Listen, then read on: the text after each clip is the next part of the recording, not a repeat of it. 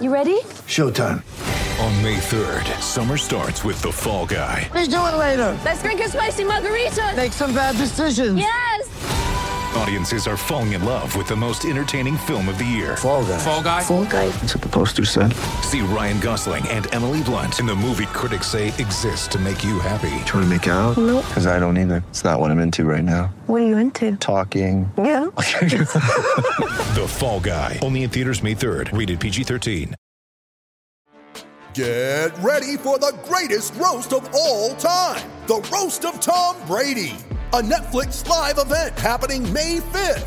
Hosted by Kevin Hart, the seven time world champion gets his cleats held to the fire by famous friends and frenemies on an unforgettable night where everything is fair game. Tune in on May 5th at 5 p.m. Pacific time for the Roast of Tom Brady, live only on Netflix. You're listening to the Hockey Podcast Network. New shows every day. Find us at thehockeypodcastnetwork.com or wherever you get your podcasts from.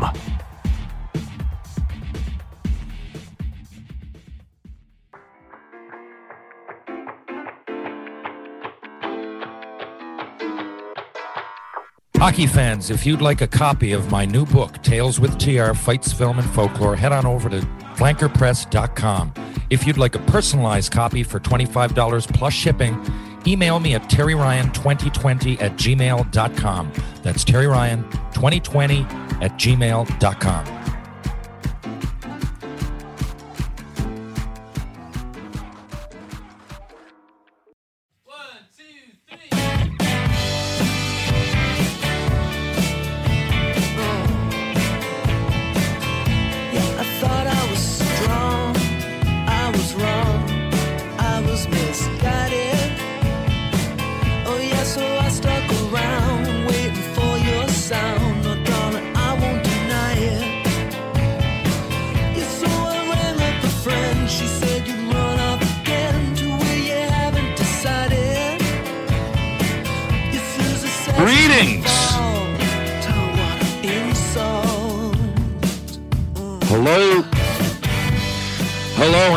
welcome to episode 109B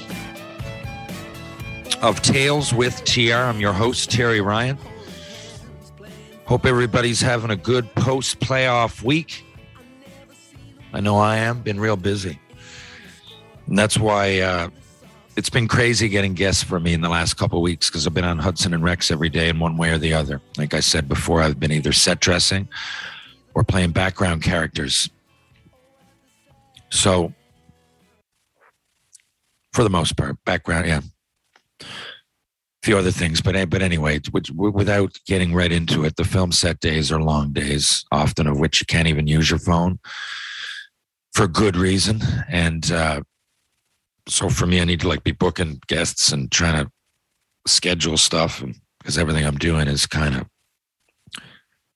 I'm real busy, but there's no set schedule. So whether you're doing a cameo or writing a blog or a chapter for a book or guesting on a podcast or having my own, I can kind of do it whenever. But the thing is, when I book guests, they're set to a time, right? So it's tough for me to say, well, you know, Jason Strudwick, for example. Well, we could do it Wednesday, but I know I'm playing a prison guard on Hudson and Rex.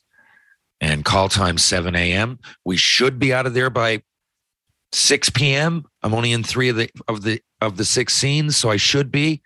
Then you go in and they go, you know what? Uh, Maybe for this last scene we'll need a prison guard. And then you're like, okay, so you wait another four hours to do the scenes you're in, and the last one, and then you're scrambling, right? But that's the job, and I'm I, I I'm not going to change that part of it, right? So I'm not going to not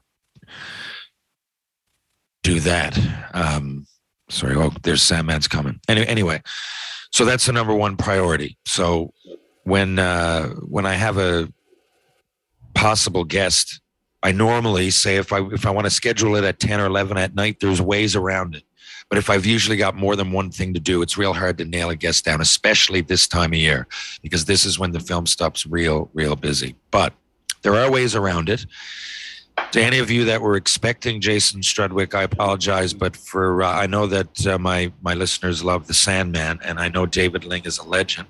So we're going to have both of those guys on momentarily, and um, I'll be at the Chicklets Cup in Buffalo on July 21st, 23rd. So I'm going to bring my trusty studio along, uh, aka my laptop, and uh, I'm going to uh, do a few on the spot interviews. And uh, Trent Samwith, who's just tuned in, says that maybe he can get me a few live podcast gigs out in Edmonton, uh, where he played all eight of his National Hockey League games. How you doing, Trent? Good, buddy. Yeah, well, I'm kind of disappointed. Like, Struds won't even uh, come on your show. He's playing hard to get. one, guy, one guy I had on my list, you know. Sure.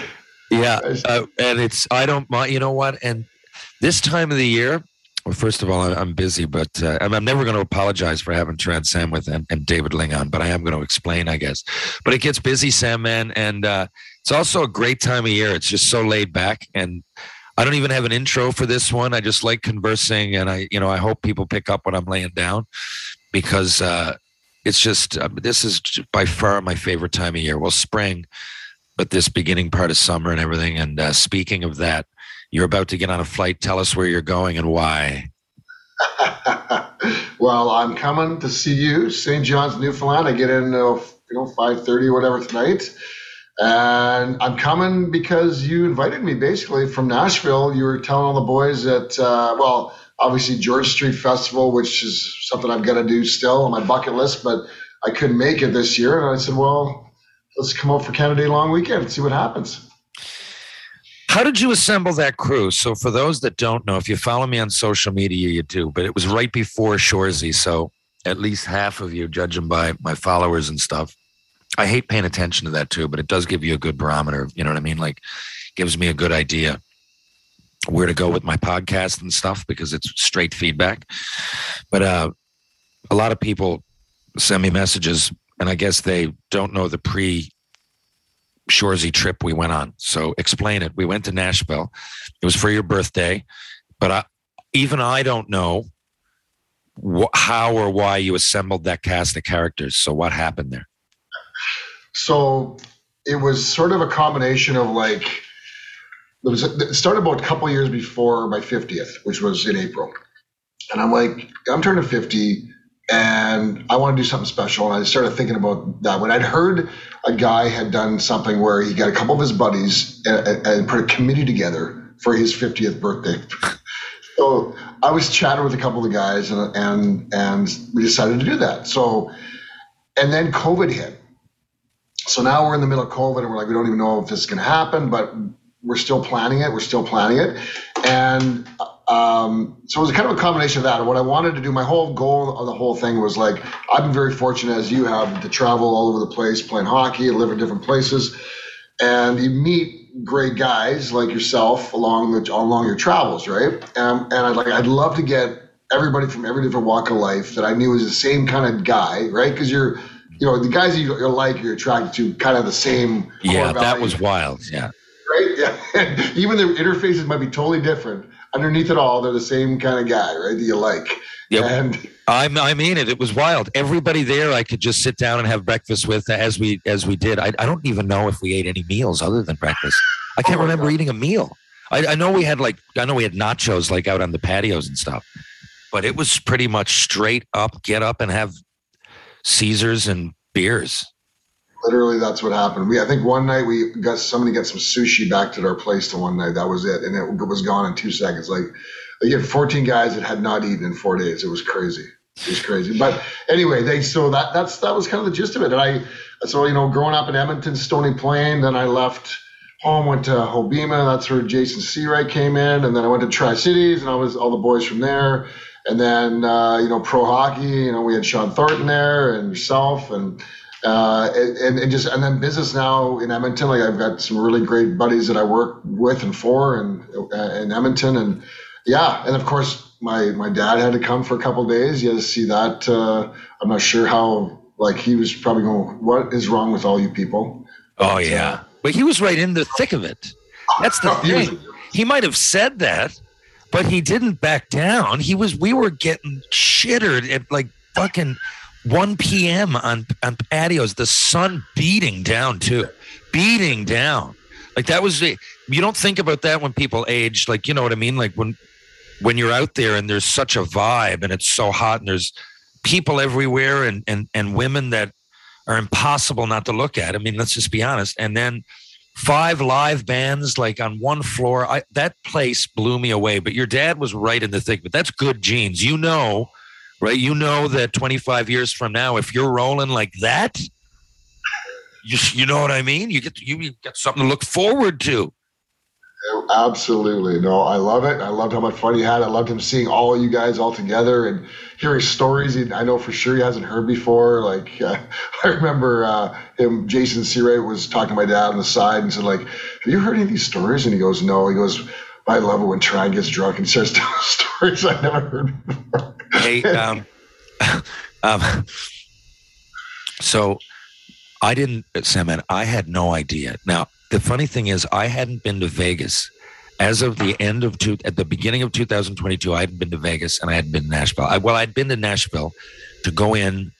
I was in the rink. I sat out there and, and you know, I, I experienced a National Hockey League game there, but I didn't uh, ever go to Broadway. Is that the name of the street? Or I didn't explore. I, I, I didn't really know anything about Nashville other than the inside of the rink, which was embarrassing to me. And it was it was probably the one spot ever that I'd been and I didn't explore because I wasn't that guy. As you know, you were my teammate. We'd go into Philly with St. John's, and I'd be up getting Kodak little cameras, taking selfies with the uh, before it was a thing with with the statue of Rocky Balboa, the Liberty Bell. You know, I was that guy, but didn't really go out. So we went down there.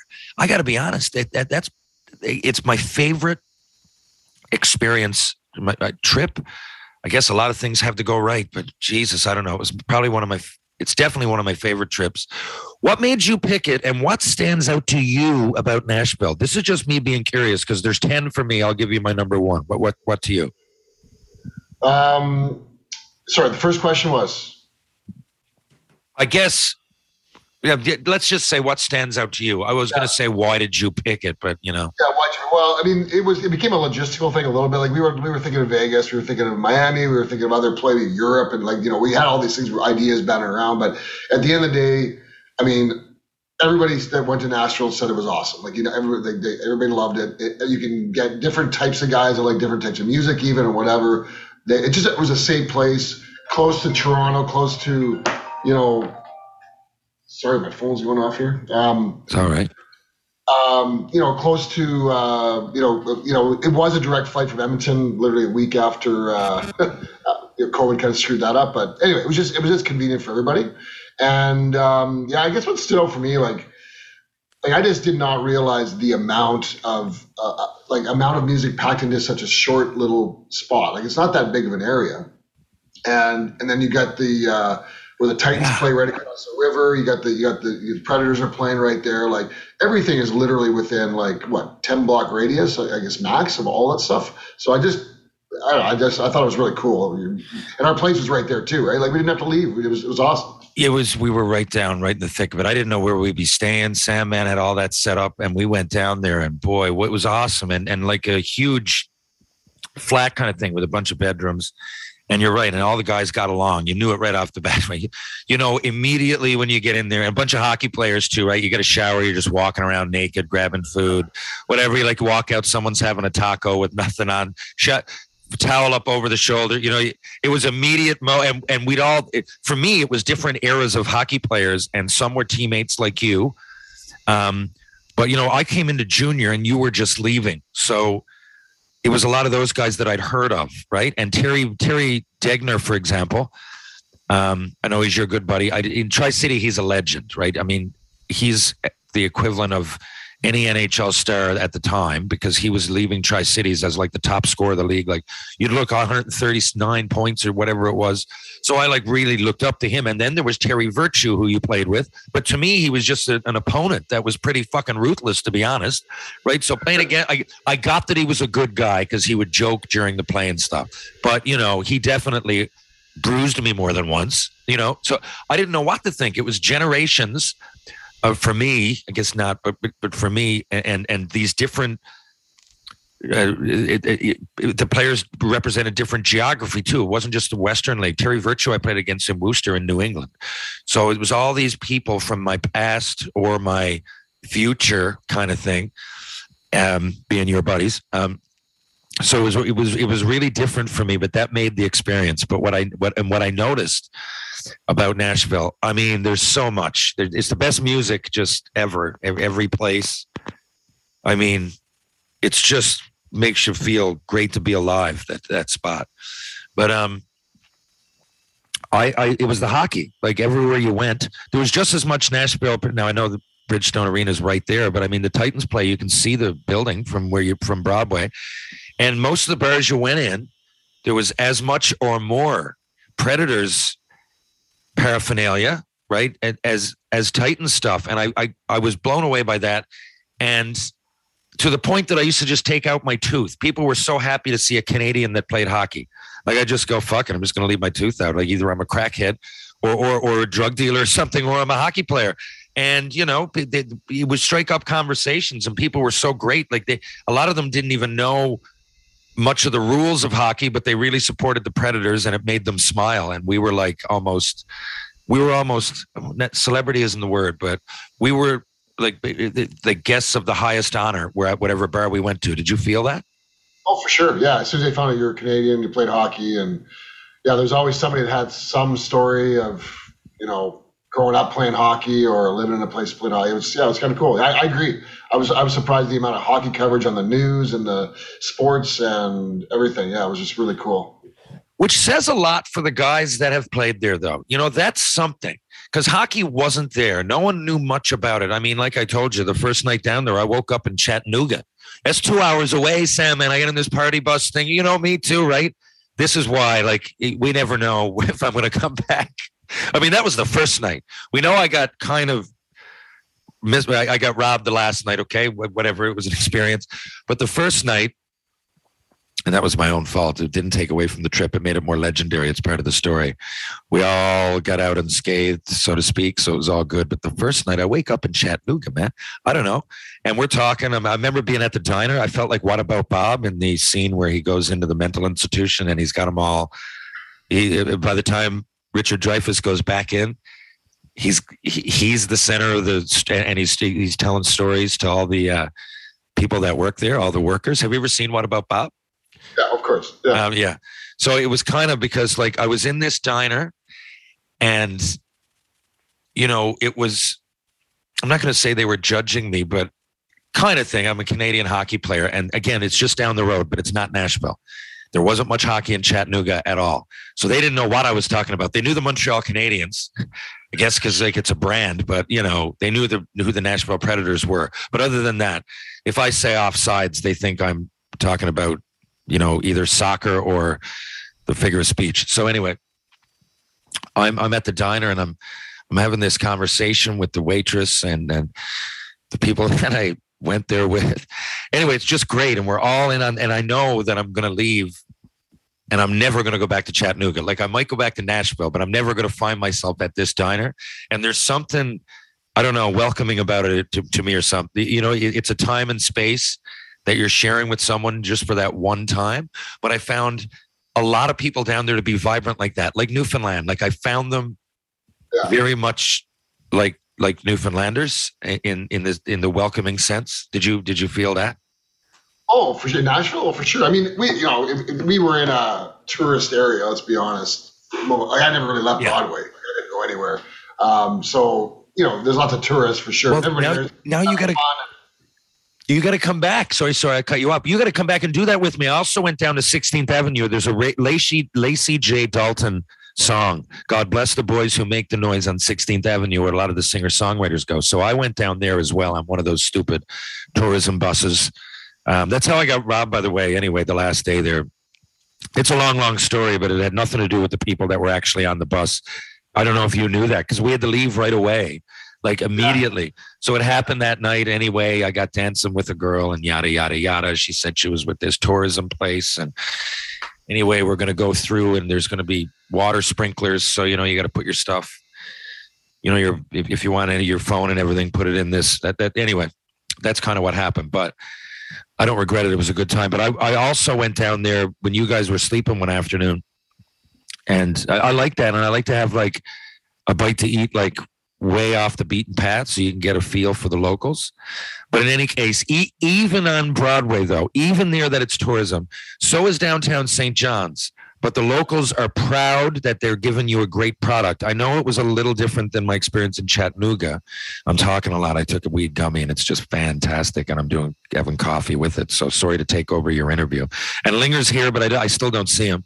Um, but anyway, that's what I found. They were really like I went to the Patsy Cline Museum. That was a great time, and they they couldn't like the people working there were expressing their love for Patsy Cline as they were selling me the ticket. You know what I mean?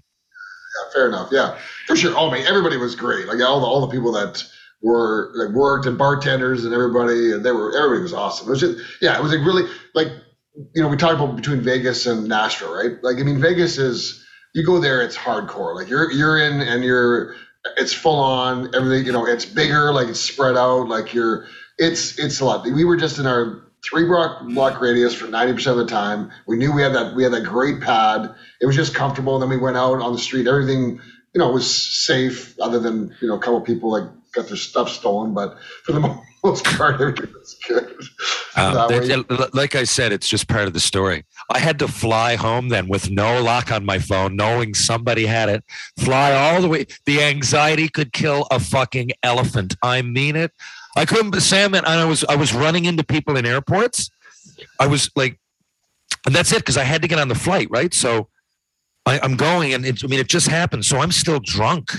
And I remember I'm, I'm trying to put my shit together. I had to leave all you guys, but you remember the mess I was in trying to do that. And then I had to deal with, oh my God, like, and I found my passport in like the bottom of the bed. And I was like, oh shit. So it's possibly still here, which it wasn't, but at least they left my passport and all that stuff. But anyway, I got that. I went to the airport and then I like everything was in my phone. You know what I mean? My COVID check, all that shit was in my phone. So then I had to do like, I don't know how they let me on, but they did talk my way into it. But then I'm in a flight and I, I, I still don't have, you know, I, I can't even, I'm trying to change my Facebook, my, my social media passwords and stuff because whoever got my phone, there's no lock on it. But I can't even do that because they're like, we'll send a message to your phone. Someone's trying to get into your Facebook. You know what I mean? And I had to come home here. And then nine o'clock Tuesday morning, I, I, I went in and, and got a new phone and erased it. And I tracked it and it was in a river in Nashville. That's what happened. But I mean, it was a lot of fucking. Well, I just remember in the morning when when it all came, you know, when it hit, it hit you, you lost your stuff. Then it was just about all all of us trying to manage you because yeah, you were like, of course, you were losing your mind and you had anxiety and you were, how am I doing this? How am I doing that? So like at least you had us around. We're kind of no, you get the passport, you get on the plane. We're gonna get we're gonna get you here. We're gonna get you whatever. So like I think that I mean if you were by Yeah, man. I ran into uh, Allan Hawco and Alan Doyle. There you go, a couple of good Newfoundlanders in the Toronto airport. And I used their phones to like call my mom and say, go up to TD Bank. You know, they know your face, but I, I know you got to prove it, but just go up and ask them to stop my account. All my cards were tap. Oh, yeah, man. Oh, yeah. But was it worth it? A hundred percent.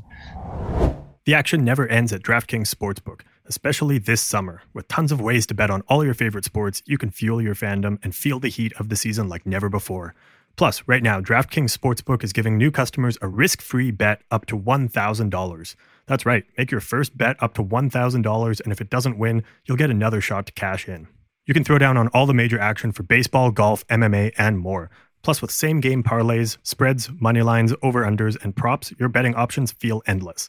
As a Canadian, I know I'll always be throwing money down on the Blue Jays. Best of all, DraftKings is safe, secure, and reliable. You can deposit and withdraw your cash whenever you want.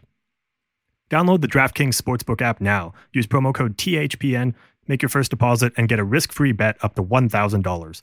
That's promo code THPN, as in the Hockey Podcast Network, only at DraftKings Sportsbook.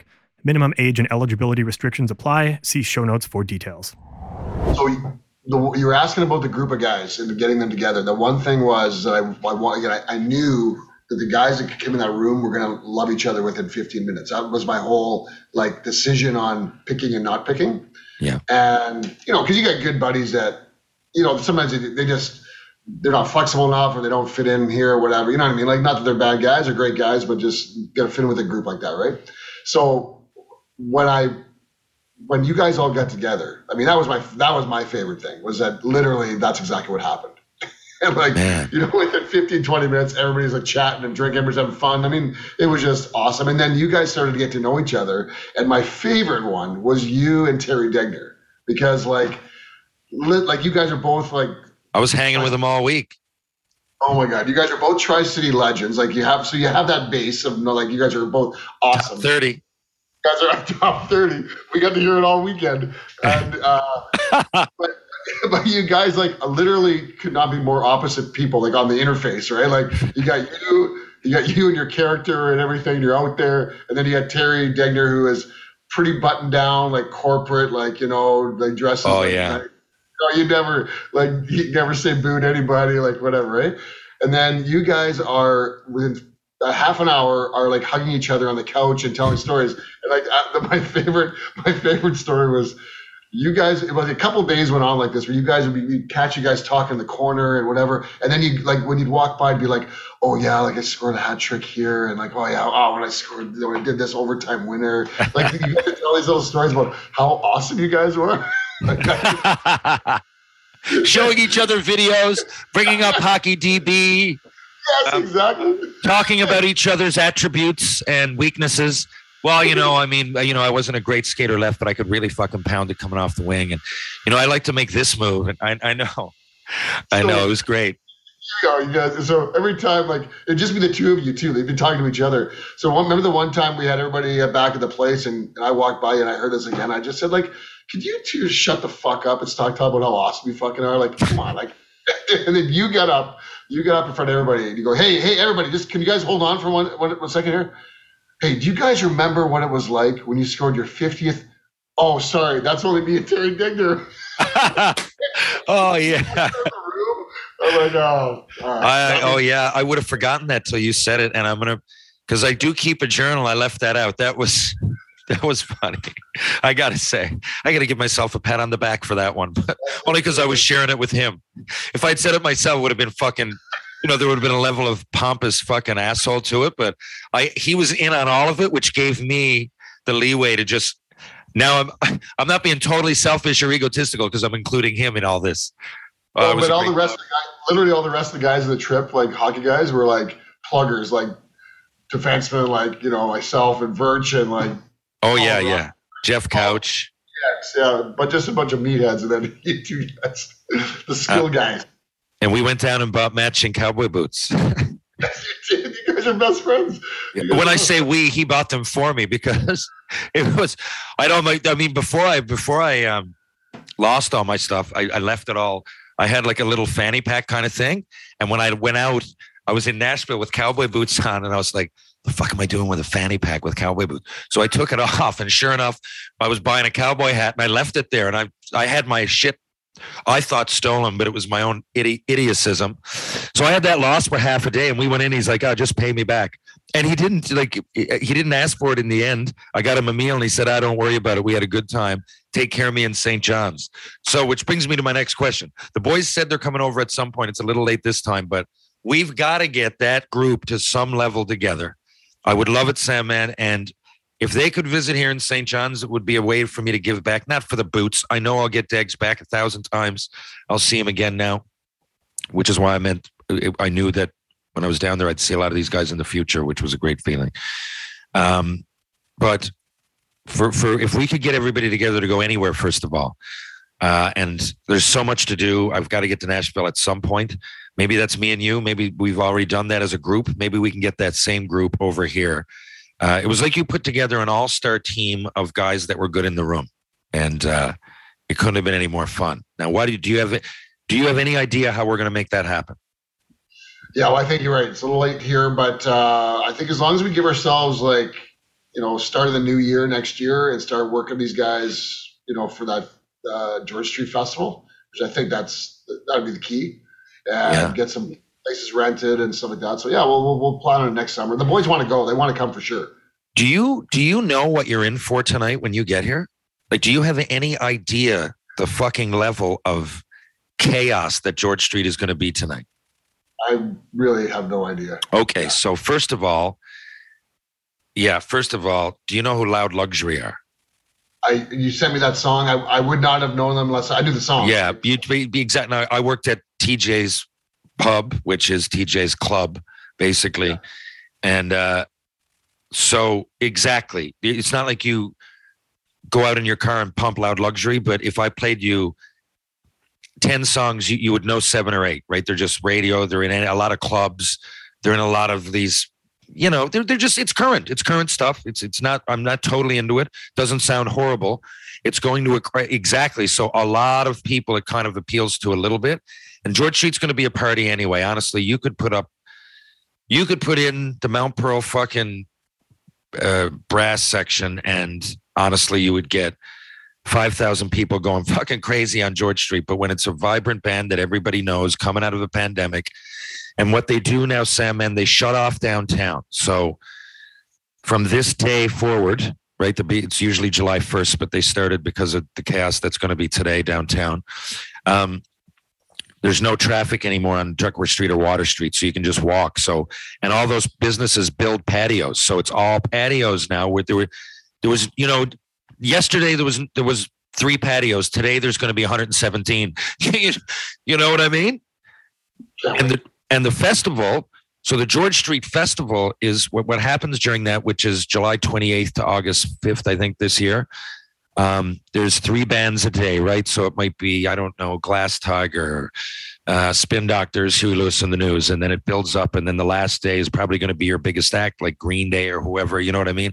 So they and there's a Newfoundland night. There's it's it's awesome. It's crazy. It's a lot of fun. Well, Canada Day weekend is also like that. It's like a mini George Street festival. So tonight we go down there. I got you and I tickets, um, but you just pay like say whatever it is at the door, thirty nine bucks. You get to see Loud Luxury and whatever other band is down there, and you don't have to pay cover anywhere. So you just you get your cup and you go in and you know you go wherever or you get served the cup. You don't have the one cup all fucking day. That would get chaotic, but. You know what I'm saying? We can go into Christians. We can have a drink. There's going to be people fucking jammed in there, and then we're going to go to TJ's, and then over to Greensleeves, and all the while, it's going to be almost impossible to get from one side of the street. So, like, if you want to be in Trinity Pub, then we're going to go to Trinity Pub and experience it from that side. If you want to see it from TJ's, but it's going to be real difficult to get through because there's going to be thousands of people in the street going fucking mad. Uh, so you're in for a good time. Wait, I cannot wait. And that's going to be another key to getting those guys out next year. We're going to have to send a couple little video messages uh, to them over the over the weekend. But not, Yeah, for not- sure. And- Not the social media thing that you did in Nashville. Like, I mean, you basically filmed like the whole trip. I know I didn't want to leave anything out. I'm guilty for that. And I and now I go back and like so here I am. So those are the only memories because again my phone. So and most pictures I take on my phone. And you on a trip, you take pictures, day to day life when I'm, I'm I'm Instagram story and stuff like for my podcast or whatever for followers that want to know about this, for example. I'll go to Instagram stories, so it's all these videos, but I rarely take a snap unless it's with somebody or it's something significant happens. But you go on a trip and you take a lot of pictures. So I had those and I lost it. So all I have is like videos from the whole trip. So I go back and even now, knowing that I took way too many, I got like 300. I can't erase any because I feel bad going, oh man, how do I erase that, man? When me and Sam, man, we're at the Kid Rocks and oh, how do I erase that when we were at that last, remember that little dive bar? What was the name of it? Tootsie's? Yeah, Tootsie's, yep, yep. anyway, I find it hard, and that's my fuck. I, I I'm so bad at it. I, I I store stuff and I can't erase it. But I mean, what I mean, what is it, right? What, what are you doing it for? Um, in the end, it's, it's your buddies and everything. It's and it's an experience. But listen, so Ron Toigo's getting in today. I just got this text. He was the owner of Tri Cities that brought me out west in the beginning. He was the guy, Sam, man. I talk about going to the Vancouver Super Series and everything. Him and Chico Resch, who must have been there with you. I've never talked about this. They took me out to White Spot, which he owned, um, and wined and dined me. And he was a great fella. He is a great fella. I lost touch. I haven't spoken to him since the early 2000s. Every day I was in Tri Cities, he really appreciated that I went out there from Newfoundland, and I really did my job out there. I really did for. I think you know Brent Ashcroft. There was a Brian Boucher, BJ. He went out on a limb to get guys in from out of, and and we we did them well. So I, I had a good relationship with him. I just haven't spoken to him. What was yours with Ron Toigo? And do you want to come out to get a bite to eat with us tonight? Well, I'd love to come out and see him. I I I don't know the guy. That's I. He was not the owner when we were there. It was Ron Dixon. Ron Dixon. We were just, which is kind of funny because I've heard I've heard nothing but amazing things about Ron Toigo, and uh, you know he's passed away now, so I didn't hate to like totally bash a guy, but uh, he probably is the c- complete opposite to Ron Toigo as far as like like kind of how he conducts himself in business and stuff. He was a very it was chaos when he owned the team. He was kind of one of those owners that was kind of stereotypical, I guess, like the the negative capitalist or entrepreneur. Like he he wouldn't pay his bills, he wouldn't do this. He'd kind of try and kind of screw people over and this and that. That's kind of how he how he became successful.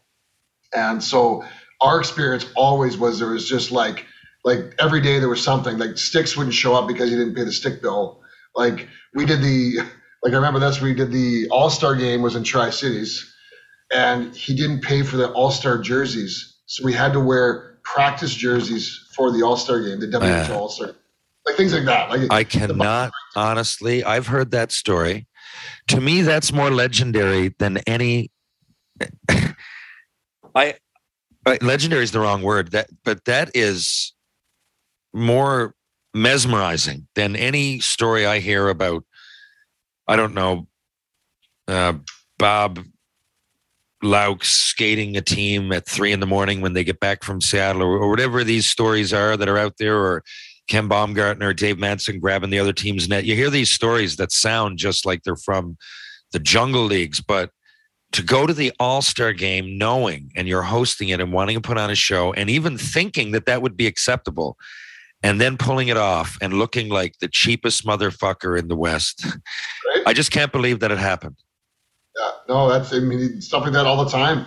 Yeah, I remember the football. I think we. I don't know if you remember the story we told uh, when I how I got to Tri Cities was Ron kind of whined and died my my dad and I and said come down over uh, Christmas break because I was playing Hobbema in AJHL at the time and come down there and watch a game. So flew, flew us to Vancouver. We flew in his private jet down to the to Tri Cities. There's a limo that picked us up from. Now, remember, this is what this is the kind of guy that I found out he was later, but at the time we didn't know who Ron Dixon was. Takes us in a limo to the game, sit in the box, sitting there, and they do an introduction to me. And this is when like the, they they sold out the stadium. The second year there was crazy. I get a standing ovation it's this crazy thing. Like I'm like whole like basically I was signed after that. It was crazy. My dad was like proud and whatever, right? That's crazy. Then we go down to the dressing room after, and he had given me a Tri City Americans jacket. And again, I'm a 16 year old kid. I don't know anything. And I go down to the dressing room and I'm meeting all the guys. Colin Ruck, who was in Nashville. Uh, Verge wasn't there yet. Deggs wasn't there, but all these guys, Stu Barnes, Ole Kolzig, all, all these guys. Wow. So I go back home, pack my bags, basically, come back to Tri Cities. I'm, I'm on the team. Like they, they totally sold me, you know, whatever. It's awesome. Can't wait. Yeah, you're loving it. Get down, get down there, and I get to the, get to the rank the first day, and like, and and nobody's really kind of talking to me. Like nobody's like, it's kind of something. Well, this is you know junior, and this is the way it is, and so I'm just going up and doing my business and whatever. And it, like a kind of a week goes by, and like nobody's really kind of engaged me. And finally, Colin Ruck, again, who you met in Nashville, and Dan Yeah. Yeah, yeah, yeah. Dan Stinkin from, uh, he's from Alberta, but he lives in uh, Ferriton now. And you met him there. Uh, I remember him, yeah. Yeah, let's go for lunch. So we start hanging out a little bit and, and get to know each other. Great guys. Our first guys are really, and then they said, like, when a week goes by, they go, "Do you know why like nobody really talked to you?" And I know because Ron Dixon didn't give us any jackets or anything, or hats or nothing. And then you you roll in the dressing room after the game. You get introduced to everybody, six thousand people. You get a standing ovation, and you come in our dressing room with a team jacket. Wow. Nobody- Yeah, I can see that too. How they would be, especially that. Nobody had jackets. And in junior, it's even more of like a pecking order, like a hierarchy, like with that junior, because people just get off on that rookie vet thing. You know what I mean? You would have pissed off everybody. Oh yeah. So anyway, That is fucking unbelievable. What happened to Ron Dixon then? Did he go? Uh, so, like for me, it was completely different. Toigo got us everything we wanted. Team jackets. My billet got me a fucking car. Like, and I'm, I think he had something to do with it. Looking back, Ron was always around when the he'd fly in for the weekend. I mean, we did though. We had we had we had some unreal booster buddies, but you knew that. But he would fly in for the weekend, and there would always be some upgrade. Like you know, we'd have like an extra sauna or you know the weight room. Like think about Sam Man, what Tri City compared to what some teams had. We had a fucking setup, if nothing else. And I'm assuming you guys, right? I mean, it was the same rink. Ron Dixon might have been a bad owner, but it was the same rink. Yeah, for sure. That was it was a state of the art facility when it was built. There's no question. Did you one of the guys? Did you guys have a hot tub in the room? Uh, no. No, we Oh, yeah, did. we see. Yeah, in the corner. Yeah, in the corner there we did. Yeah, that's right. Yeah. Yeah, man. Training. We had a hot tub, sauna, fucking weight room with a big screen TV. We had pool table. I mean, I, don't know. Like two years later, I guess I get to Tri Cities. Whenever I got drafted to Montreal, I went there, and it was. I mean, it's the Montreal Canadiens. It's great, but the weight room was no different than our weight room. Like, you know, they can only have the hot tub can only go so hot. With, you know what I mean? Like it's junior. Um, what's a guilty pleasure of yours? We're we're sliding in some like rapid fire random styles here.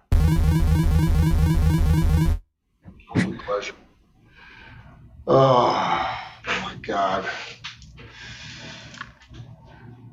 Is your air conditioner on or something? It feels like you're in a. It sounds like you're in a plane. Oh, I got this vent right here. I should go and. I was actually. Well, gonna it's not really on. a big deal. Like it, it- it's just a, it's a. It would, if it was like the radio or something, it would be different. It's, it's just a. But you know um, what? Even in my, my and I, I didn't, didn't didn't comment on it. Then when I did the last one in Edmonton, same thing. I got I got a big fan in behind me in my Edmonton office too that goes off all the time. So anyway, that's Guilty shtick. pleasure. The question was guilty fucking pleasure. God damn it! I, I hate these freaking things. Um, I love that you give it so much thought. uh, you'll just catch me. You'll catch me watching. You know, like you'll catch me watching cheesy uh, Christmas movies. You know, like the you know the Hallmark kind of Christmas movies once in a while. You know, Really, I didn't take you for that kind of guy. Uh, Um, Doesn't really surprise me though. Name me three cities the NHL goes next, and I know you're going to say, "Well, there's not going to be 35 teams. It could be 2080. Uh, Maybe Yeah. maybe three teams get. You know, maybe Phoenix finally loses their team when they're playing out of a minor hockey rink with a fucking minor hockey scoreboard. I, I don't know, but but Yeah. it, the three next cities. When doesn't matter, but where will they be? uh, Houston, Kansas City, and Portland. automatically three American places. You don't think Quebec or I guess that's it, right? Quebec or Hamilton. Um, Not happening. Ham- I mean Hamilton. Hamilton should be the number one, but the Leafs are never let that. There should be one. in- There should be two. There should be one in Markham, and there should be one in Hamilton. There those were great. No, you're right. I, I believe, and you know what? You you didn't hesitate. Houston, Kansas City, and Portland. I I- I would have had to think. I don't know if I could have come up with three better places. But see, having known the miners, you know this. And I, I think so too. Anytime you can represent the Midwest and go there, because I think you're going to get more than just Kansas City. I know there's not a whole lot of people there, but it's an area. And fuck, I played there, Sam, and it, was a great hockey town. How about you? Yeah, I played there too. It's a gr- awesome place. Awesome place. Houston too, man. Fuck Houston. I'm kind of surprised they don't. That that's an NHL city. Uh, it's I don't know how I I mean there's got to be a reason, but how Dallas got one before Houston even because Houston always had the hockey history. Like I mean, they're going way back to the the Arrows and back even further, right? Yeah, I don't get that either. And for those who scoff at Portland, I couldn't believe this year how many Canadian. Okay, Salmon and I, first of all, we played in Tri Cities. We mentioned that a bunch of times. That's in Washington State. Seattle Thunderbirds were in our division. And I mean, I don't know, go back, type in Tri City versus Seattle or, or anybody versus Seattle in any meaning in, in a rival game or a playoff game over the years. And there's tens of thousands, there's 10,000 plus, sometimes sold out. So it was a no brainer to me, but I would watch Canadian media and they would never take that into account. They would talk about it. Well, you know, Seattle has a history of enjoying hockey, but they would never get into it. I'm like, if they sell fucking 15,000 junior tickets for a team from down the road that aren't even good, then you would think, right? So Portland is the same thing. Did you guys play in the in the Rose Garden when you were there? Like we played in the big ring. Yeah, in the, when the, in the playoffs, we played them. My first year in junior, we Yeah. played in the playoffs. We played in the big rink. Yeah. and uh, it ended up being my first year they were back and forth and then my next two years it was just strictly out of the big one Yeah. Yeah. so i I mean I, to this day I, I love going back now i don't have a lot of time on my hands but i got to keep my finger on the pulse for, for reasons that I, I mean having a podcast if nothing else writing books about hockey so i do watch games once in a while and it hasn't tailed off portland still get great fans um you have to put money on a lot of money, say half your worth, and you got to pick one athlete who doesn't jerk off. Guy, of course. We're not going to. This isn't a sexual, like, political statement. You know, just a some guy. Who would you look at and go, you know what? I don't think he jerks off. Hmm. Not never has done it ever. Just like uh, you know what, and I don't mean for religious reasons. It's such an asshole. Uh, I, don't know, I why this popped in my head. Like, and I don't even know if this is true. I don't know enough about him, but Kevin Durant, because I like I hear like he's a very serious, serious guy. That's as good as answer as any. I, I, didn't- I don't know. I, I didn't know where to go with that. I couldn't answer it myself, so I tossed it your way. I just you even come up with this stuff? Like, Uh, I, d- yeah, I don't know. It comes out of the recesses of my brain when I'm buzzed. Do you write journals or poetry? I've been uh, writing journals here lately. Yeah, probably the last six months I've gotten back into it. I used to. I used to write journals. So I've got like books. Like I open up. I got 1990s. I got a few books or whatever. Then I then I don't do it for years. And I come back to it. So yeah, I'm doing it now. And you know what I just realized because in that mad panic, and I came back and unpacked, and it took me four days to get over Nashville. But I appreciate you gave me the Dune series. I haven't started it, but that's going to be my next. I just found it the other day, so apologies. And you gave it to me, and I'm a reader. It's supposed to be great, and I'm going to say fuck it. I'm going to read it. I'd say each book will take me about two or three weeks, given. uh, oh yeah. but, And how uh, yeah, it's it's amazing. I don't have a a lot of time, but when it, what happens is, Sam, man, I go in to do these background jobs and stuff. If I'm working as a set dresser on one of these films, I'm busy all day. But sometimes you're not in three scenes in a row, and it's nice to just have two hours that I haven't planned on, and that's when I do my reading. So, like the other day, I had eight of those hours. I should have started the book anyway, or the series. Thank you very much for that. Uh, have you met Wayne Gretzky, and how was it? No, I haven't met Wayne Gretzky, but uh, I have a signed autographed hockey stick from him, like Yeah. personalized to me. Really? How? I got Wayne Just my my mom uh, back in the day she like uh, my parents were divorced and she was dating i can't remember this guy's name but she was dating some guy that worked in the oilers organization and he got me a stick and you know what i did with that stick because i was not this is how spoiled we do you mean the. Titan or the Easton? white titan Okay. The okay. like old school I guess that's the only one he wore with the yeah, with the uh, Oilers were used. Yeah, go ahead. And um, I was, we had like, you know, grew up with the Oilers in the 80s, and my favorite player was Paul Coffey, not Wayne Gretzky. I, I didn't think, you know, and so what I did with a stick, and until I kind of, and I was young, and I kind of woke up after a little bit, but I went out and I played uh, street hockey with a signed autograph Wayne hockey stick. Unbelievable. But you guys were fucking spoiled out there. You wouldn't have. Your local team was like Hall of Famers everywhere. The guys that weren't, only because they couldn't play ahead of the other guys. Like they probably would have been too. Like it's fucking, or the guys that weren't all stars, right? Like, I mean, someone had to play on the fourth line as a ticket, and Like, uh, you know, it's who, who was a legend and went on, you know, it's just fucking crazy the depth of the team. You could actually go out as a kid and be justified and go, yeah, well, you know, I know it's Wayne Gretzky, but I like Paul Coffey. Whereas, you know, or Glenn Anderson or Mark Messier or Jari Kurri or Kevin Lowe or Grant Fuhr. Holy fuck, man. And I'm, I'm forgetting guys. How was that to grow up? Like, Jesus Christ. Were, were you aware or were you spoiled? Were you aware that your local team had like eight of the top 10 NHLers?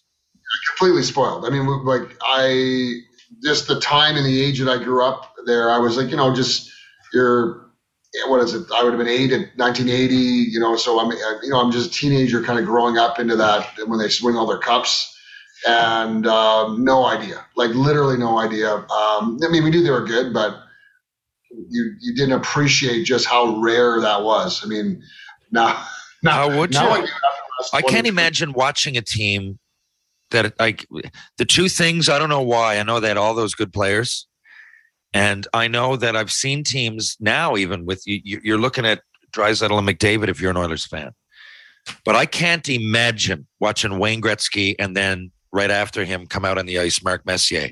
Every one, two, one, two, because they didn't play with each other unless it was a special circumstance.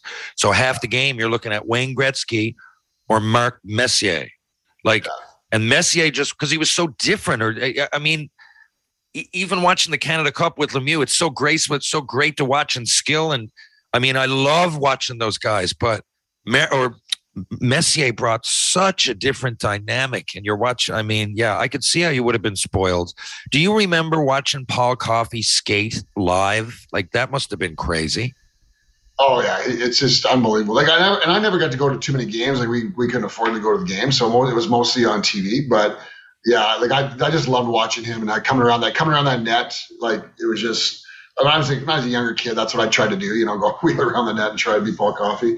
But um, yeah, I remember the one time I remember we uh, I was actually in junior in, in Hobbema. We went and watched their practice, and we went like uh, our coach Gary Braun knew Messier, coached Messier, and so got us into the practice. And uh, you'll appreciate this. We're, we're sitting there in the stands. It was just us in the stands watching this practice. And the first guy out on the ice is Kevin McClelland. And he, for sure, he was on a huge bender the night before. Like he had his helmet was off. It was like oh, Ogie Oglethorpe. He had hair everywhere. It was like sticking out everywhere. And he was skating around the ice. And every time he came by us, he stared. He stared us all down. Like, and then he would skate around. He'd come. And he was first guy on the ice. Nobody else. And then the other guy. But he would just do that for like ten laps. And he would just Really? Be, oh my God, like, and you know how he is, how he looked. I do. He coached here for a few years. Yeah, I, I know all about it. He's an intimidating guy just to even look at. I mean, it just look at. Now he was surprisingly nice to talk to, but um, he was in St. John's for a few years. Uh, okay, listen. You can resurrect any animal that's gone extinct. Which one? Ooh. Well, that's a great question. No, selfish reasons don't matter. It could be because you like the beauty of the pterodactyl, or you know, you think that a certain kind of bee is going to help humanity. It doesn't really matter why. I'm not going to look at it selfishly. No, I just, I, you know, it just popped in my head because there was actually a thing on the news about that, the woolly mammoth. You know, they Yeah, man. I hear they got the DNA or whatever, and they might, like, within our lifetime, you might see a woolly mammoth come back. I can't even. Honestly, I I find that so mind-boggling that it's funny. It makes me laugh. I, I, it- it's insane, Sam. Man, what else is gonna? Oh, like what is all this you know what is all this i gotta pinch my like what happened um but yeah the woolly mammoth that would be interesting and very very possible it's 2052 2052 the year 2052 are there multiple chinese players in the nhl oh, I would say yes. I think so too. They put a heavy. They they weren't really successful at it, but before the last Olympics, I noticed they put a heavy, put a lot of money into the hockey programs, and I'm thinking Auston Matthews being from Phoenix would have seemed bizarre before the Coyotes went there. And I think if it takes off in a place with billions of people, then you're bound to have two that make the NHL. Absolutely. There was you and a lot of them now are coming over here to these school hockey academies and schools. Yeah. Like they're, they're sending kids over and And l- yeah, exactly. And then like like anything, then people will stay. And they're like Team Switzerland now, for example, has all kinds of because their import rules. There's eight or nine uh, Canadians were allowed there in the 80s and 90s, and now, of course, people are right from there. I think it will too. I think it's it's it's inevitable. And I also think that the NHL will go overseas somewhere because they're going to have too many good players and too many. The Stanley Cup at some point I mean, it means more and more. But you know, if if there's 80 teams, then it's going to be tough to win the Stanley Cup and be judged by it. You know, um, I, I see it going like either a Russian league, a Chinese league, or or a European league, and then maybe you play at the end for something else. But the Stanley Cup, I, I find its expansion to be fascinating. I didn't ask you, but how much Campbell's soup do you eat? None. But I have I have a whole drawer or a cupboard full of them right now because remember like during the early days of the COVID thing and and everybody was kind of like people were hoarding toilet paper and stuff like that and like there was little talks about maybe some supply chain issues with food. So I just went and bought some cans of soup just in case. Just a, just a little just just one shelf. But I'm never Wow. gonna Interesting. I eat a lot of Campbell's soup, especially if I want to uh, keep my weight down for one reason or another. If I got a ball hockey tournament or something, because for me, it's getting over. Like I find it hard to have one bite of pizza, and I often overeat because I'm full after two or three pieces, but I eat eight because I'm just scarfing it down, and then so.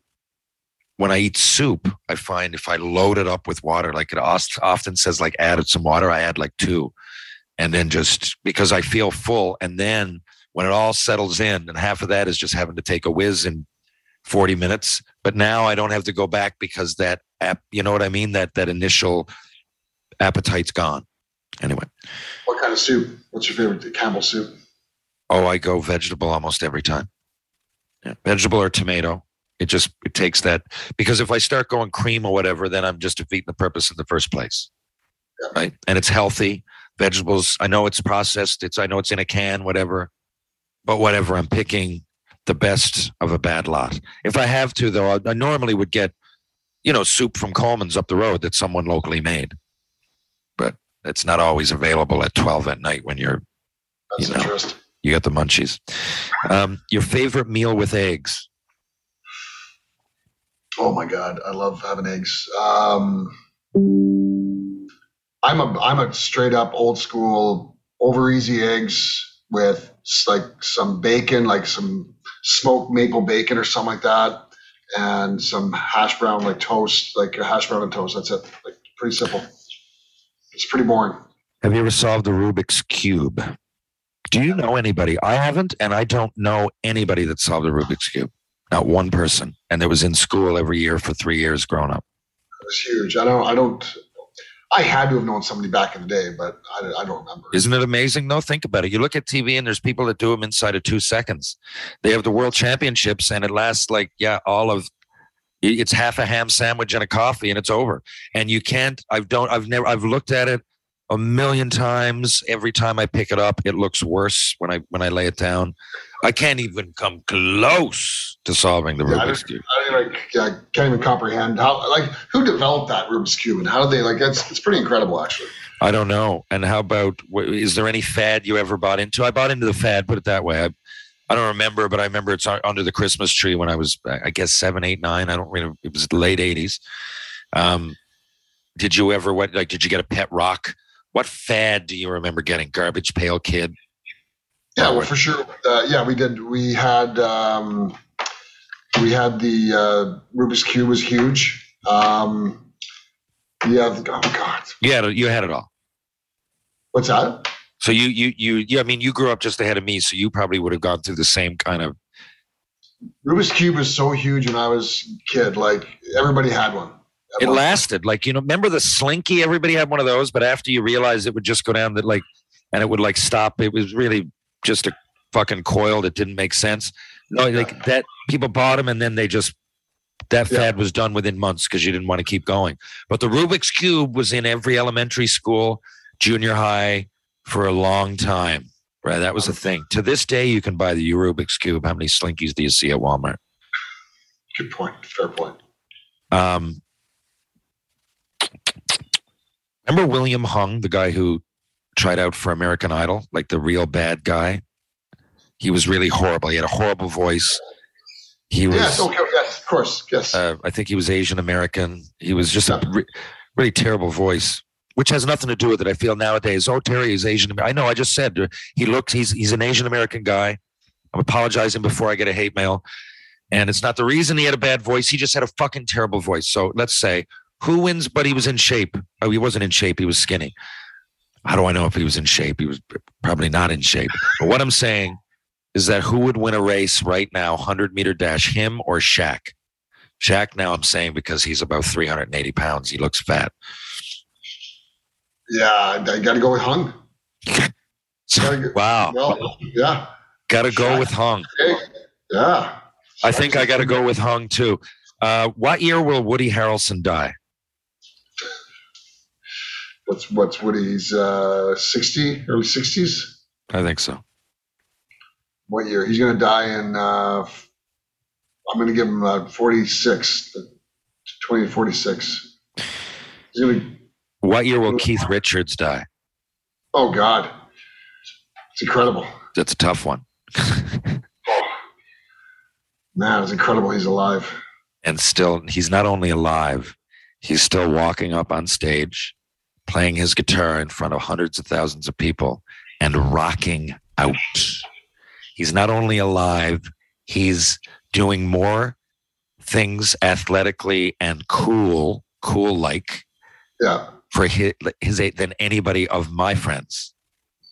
He's Like, still a rock star, and there's an eight in front of his number.